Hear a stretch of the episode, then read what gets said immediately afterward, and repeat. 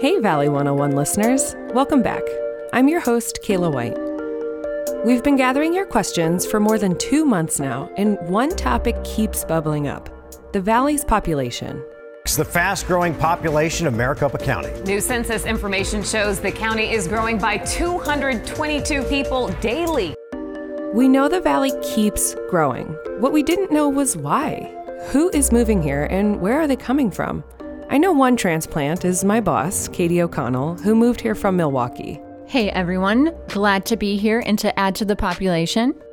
Katie, you started looking into this question a few weeks ago. What did you find?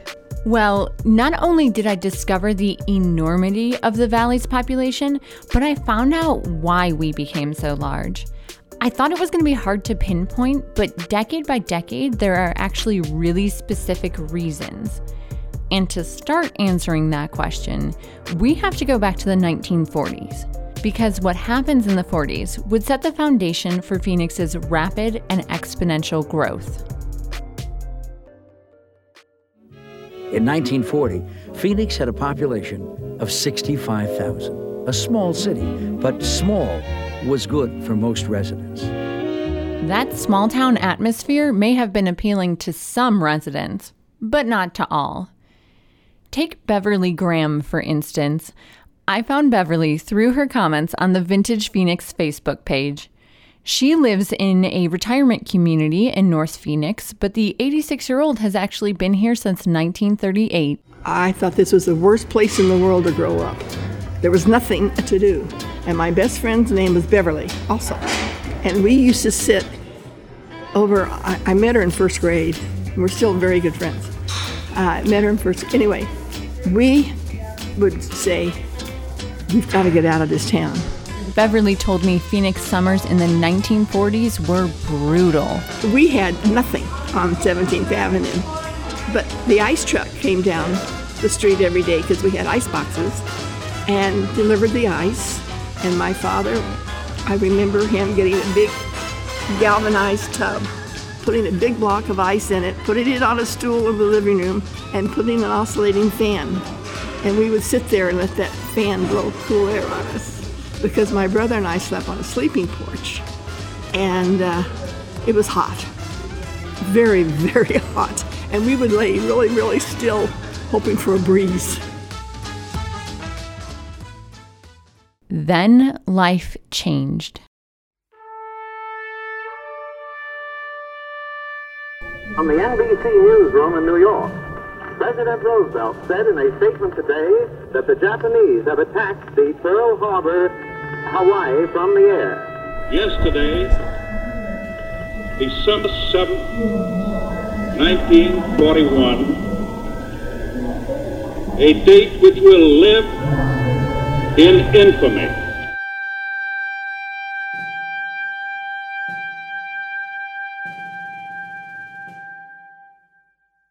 To find out more about this point in history, I met up with Philip Vandermeer at the Arizona Heritage Center. Uh, my name is Philip Vandermeer. I am Professor Emeritus uh, of History at ASU.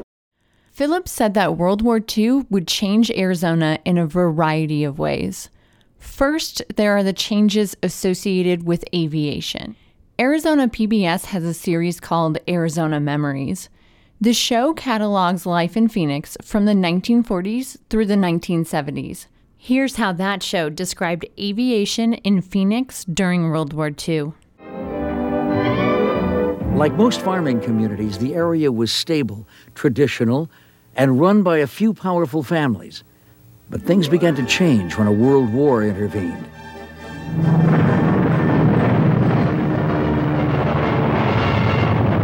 With a war to win, Uncle Sam went shopping for a place with clear skies and dry weather where soldiers could train every day. The valley was perfect. Already before the war started in 1938, the federal government wants to train pilots. And so in 1939, they set up a pilot training area in Sky Harbor. Um, and when Sky Harbor doesn't have enough facilities, they expand Sky Harbor Airport. Uh, then they quickly build uh, airports, training fields in uh, Glendale and in Mesa. That increase in military activity brought more people to the valley. And if you have more people, you need more places for them to stay. That brings us to the second change ushered in by the war infrastructure, particularly the infrastructure built by Del Webb at Luke and Williams Army Air Force bases. These are major facilities, and this is really the second way in which the city gets an advantage because the leaders, city leaders, quickly figure out what they need to do. So they put together a package, they buy the land, they extend a railroad spur out to Luke, they put utilities out there, and they rent it to the, uh, uh, to the Army for a dollar a year. Soon, servicemen were pouring into Army camps and newly built air bases like Luke and Williams. Fear of a coastal invasion also brought defense plants to the area. Aviation and the corresponding construction boom helped bolster Phoenix's wartime development. The third step in developing the valley manufacturing.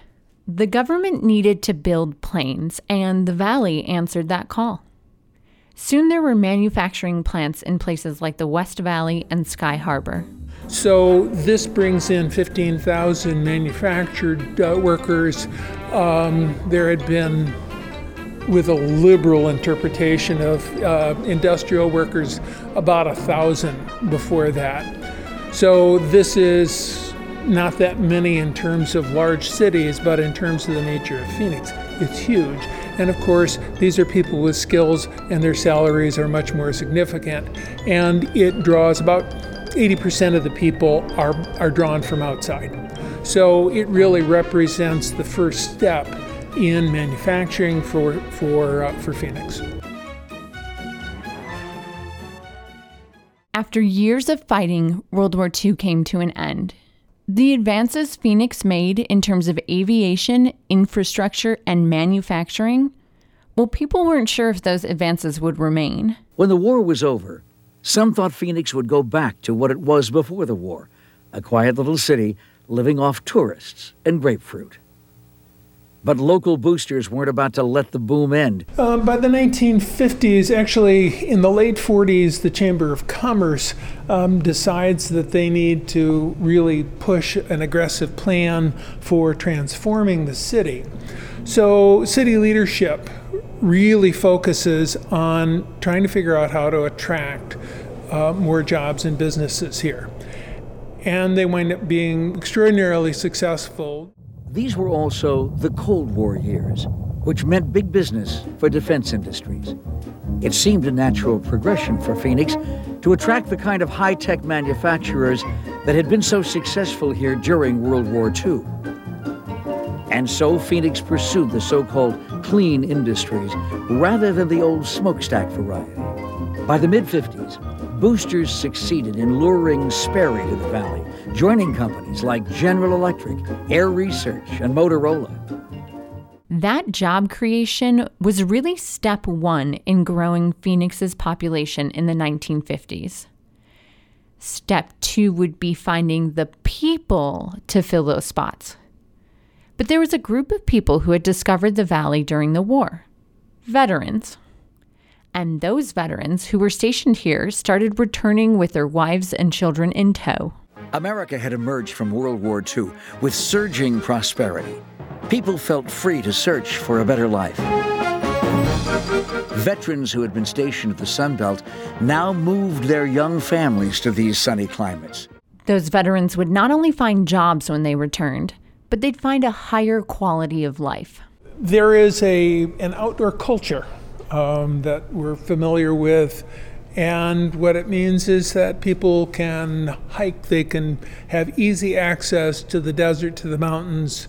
There are swimming pools, everybody's building swimming pools, and the idea of not shoveling snow is wonderful. This is Phoenix. The vitality of the people may be generated here by the new pioneer. Men and women starting afresh in a new land. In a decade of explosive growth, the valley was transformed by young veterans, entrepreneurs, and families on the move who took a chance on a new desert lifestyle. Not to mention, we'd found ways to beat the heat by this point in history.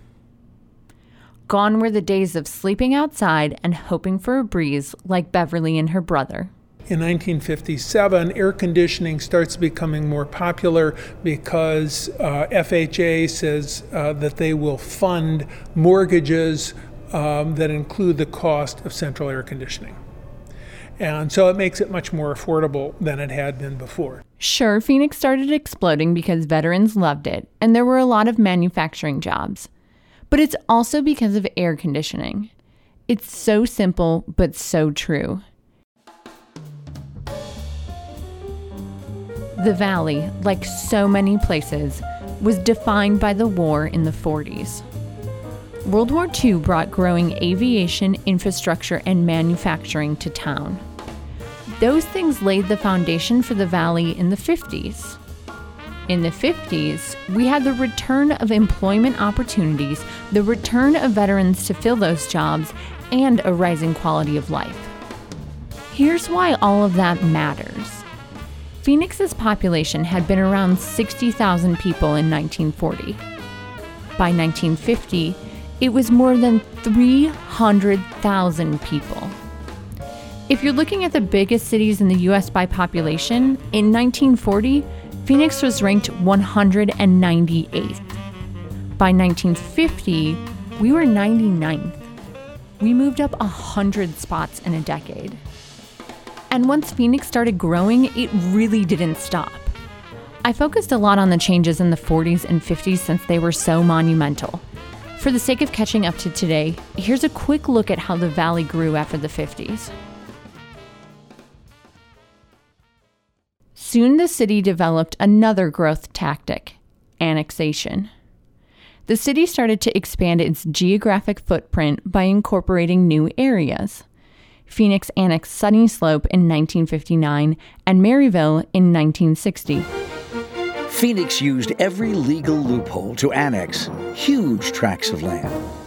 In 1960 alone, the city swallowed 75 square miles in one bite, leapfrogging from one annexation to the next, left residents living in a bewildering mix of houses, farms, and desert. After the annexation in the 60s, you had the growth and development in the 70s. In the 70s, Phil said the culture of Phoenix started to diversify. Uh, some of this has to do with different immigrant groups, some of it just has to do uh, with uh, people coming into the city with different backgrounds and different expectations. Um, the major development really would be the 1970s when you really have more of a development of different cultural groups and associations. So, theater groups, um, the symphony really develops much more substantially. Uh, there are more musical groups that develop.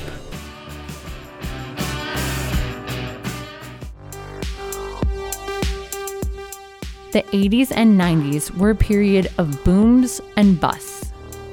Phil said that the housing development waxes and wanes three times during the late 80s and 90s, leading to a kind of severe depression. And the other thing is, by the early 90s, it's apparent that this high tech hope is really failed. Uh, that uh, the image and the expectations that people have in the 1950s is that there will be manufacturing, partic- particularly of mainframe computers. By the 70s, you start seeing PCs emerge, um, and the firms that Phoenix has brought here um, are disappearing. In the 80s, we're still manufacturing semiconductors, but Philip said that wasn't enough to drive the economy. By the 90s, there was growing discussion about how to re stimulate economic development. Cue the 2000s. Far and away, our biggest economic industry in the early 2000s was construction. Remember McMansions? prior to the recession, we were building somewhere in the neighborhood of 50,000, 60,000 dwelling units per year. It's a crazy amount. Um, in the 90s, it was somewhere in the 20, 30,000 range. Um, but 2005, 2006, 50, 60,000. That was Scott Wilken, a senior planning project manager at the Maricopa Association of Governments, also known as MAG. They take census data and help shape policies around things like transportation and air quality for all of Maricopa and Pinal counties. So, in the early 2000s, the economy in Phoenix is all construction all the time. Then the recession hits. This is going to be one of the watershed days in financial markets history. It was a manic Monday in the financial markets. The Dow tumbled more than 500 points after two. Housing dries up, and so our economic engine almost completely goes away. Here's just how big of an impact the recession made. MAG compared their population projections from 2017 to their population projections from 2013. That data showed that we'd lost a decade of growth due to the recession. The population number we were originally going to hit in 2030, we won't get there until 2040. Both Philip, the historian, and Scott from MAG agreed that the 2008 recession was a wake up call for Phoenix. After the recession, MAG started exploring the tie between transportation and economic development. Their goal was to develop and diversify the workforce. If they could figure out what kind of degrees people have and where they live, maybe they could directly target different businesses and new economies. We wanted to be able to tell our member agencies here's what you have in your in your borders or near where you near your borders. You can go out and you can tell employers hey we've got this many engineers. If you come and and and, and open your shop here we're gonna um, you're gonna be able to find a lot of people a lot of potential employees. Financial services and high-tech industries started moving in. You can see this now if you drive the 202 through tempe past the state farm building.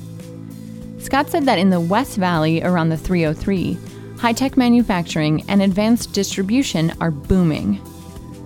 There's also a growing biomedical industry in the valley.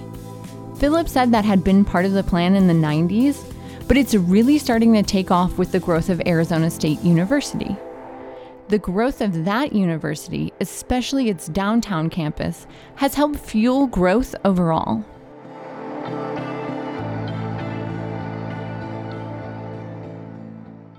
Scott says that post recession diversification of employment and expansion of ASU really allows Phoenix to grow. This brings us to where we are now. What is the best estimation we have for the population in Maricopa County and in Phoenix right now? Um, the latest estimate for Phoenix is somewhere in the neighborhood of 1.5, 1.6 million. Uh, Phoenix is the fifth largest city in the country. Uh, we just passed Philadelphia a couple years ago. They weren't very happy about it. Um, our current population for Maricopa County is uh, just under four and a half million. Uh, Maricopa County itself gets, if you if you just look at migration and not births and deaths, Maricopa County itself gets about fifty thousand people moving here every year. That's 140 people a day, or about five, five and a half an hour, or if somebody's listening to a 20 minute podcast, two more people just moved to Maricopa County. And if they move, listen to that podcast again, then two more people. It's um, the fastest growing county in the country by far, and um, it's driven a lot by people moving here. Scott and I looked at the data. The three largest counties people move here from are LA County, Orange County, plus Cook County, home of Chicago, in Illinois and we're not done growing yet. This week, our show focused on Phoenix's population and how we grew to such a large city in such a short period of time. We're following up this episode with part two the future of Phoenix. Next week, we're looking at how large Maricopa County is expected to grow and what that means. Kayla, here's a quick preview. These numbers are mind blowing to look at. I mean, you're looking at the total resident population in Maricopa County in 2055 6.4 million people. That is a, a crazy number of people. I'm looking forward to hearing that. Before we dive into that next week, though, what would you say is the most interesting thing you learned in reporting on this week's episode? So, I'm fascinated by the trends that Phoenix rode to grow to what it is today. I am a World War II history buff, and I did not realize that so much of the growth in the 50s was fueled by World War II. And so that was really fascinating to me. Also interesting that after that, you've got the construction boom right before the recession, something you and I would kind of remember. And then the city kind of crawls back to life from there. It makes me really excited to see what comes next. Oh, I know you love any chance to talk about World War II, and I am so glad you got it. That was really fascinating and so informative. Thank you for all that information, and thanks to our listeners for tuning into Valley 101, a podcast from the Arizona Republic and azcentral.com. If you have any other questions about Phoenix's population, let us know. You can submit them at valley101podcast.azcentral.com. You can also share them with us on Twitter at Valley101pod. If you haven't subscribed to our show yet, I hope this episode is convincing you to do so. You don't want to miss part two of our exploration on the Valley's population. You can find us on Apple Podcasts, Spotify, or wherever you get your podcasts. We'll have part two for you next week. Catch you then.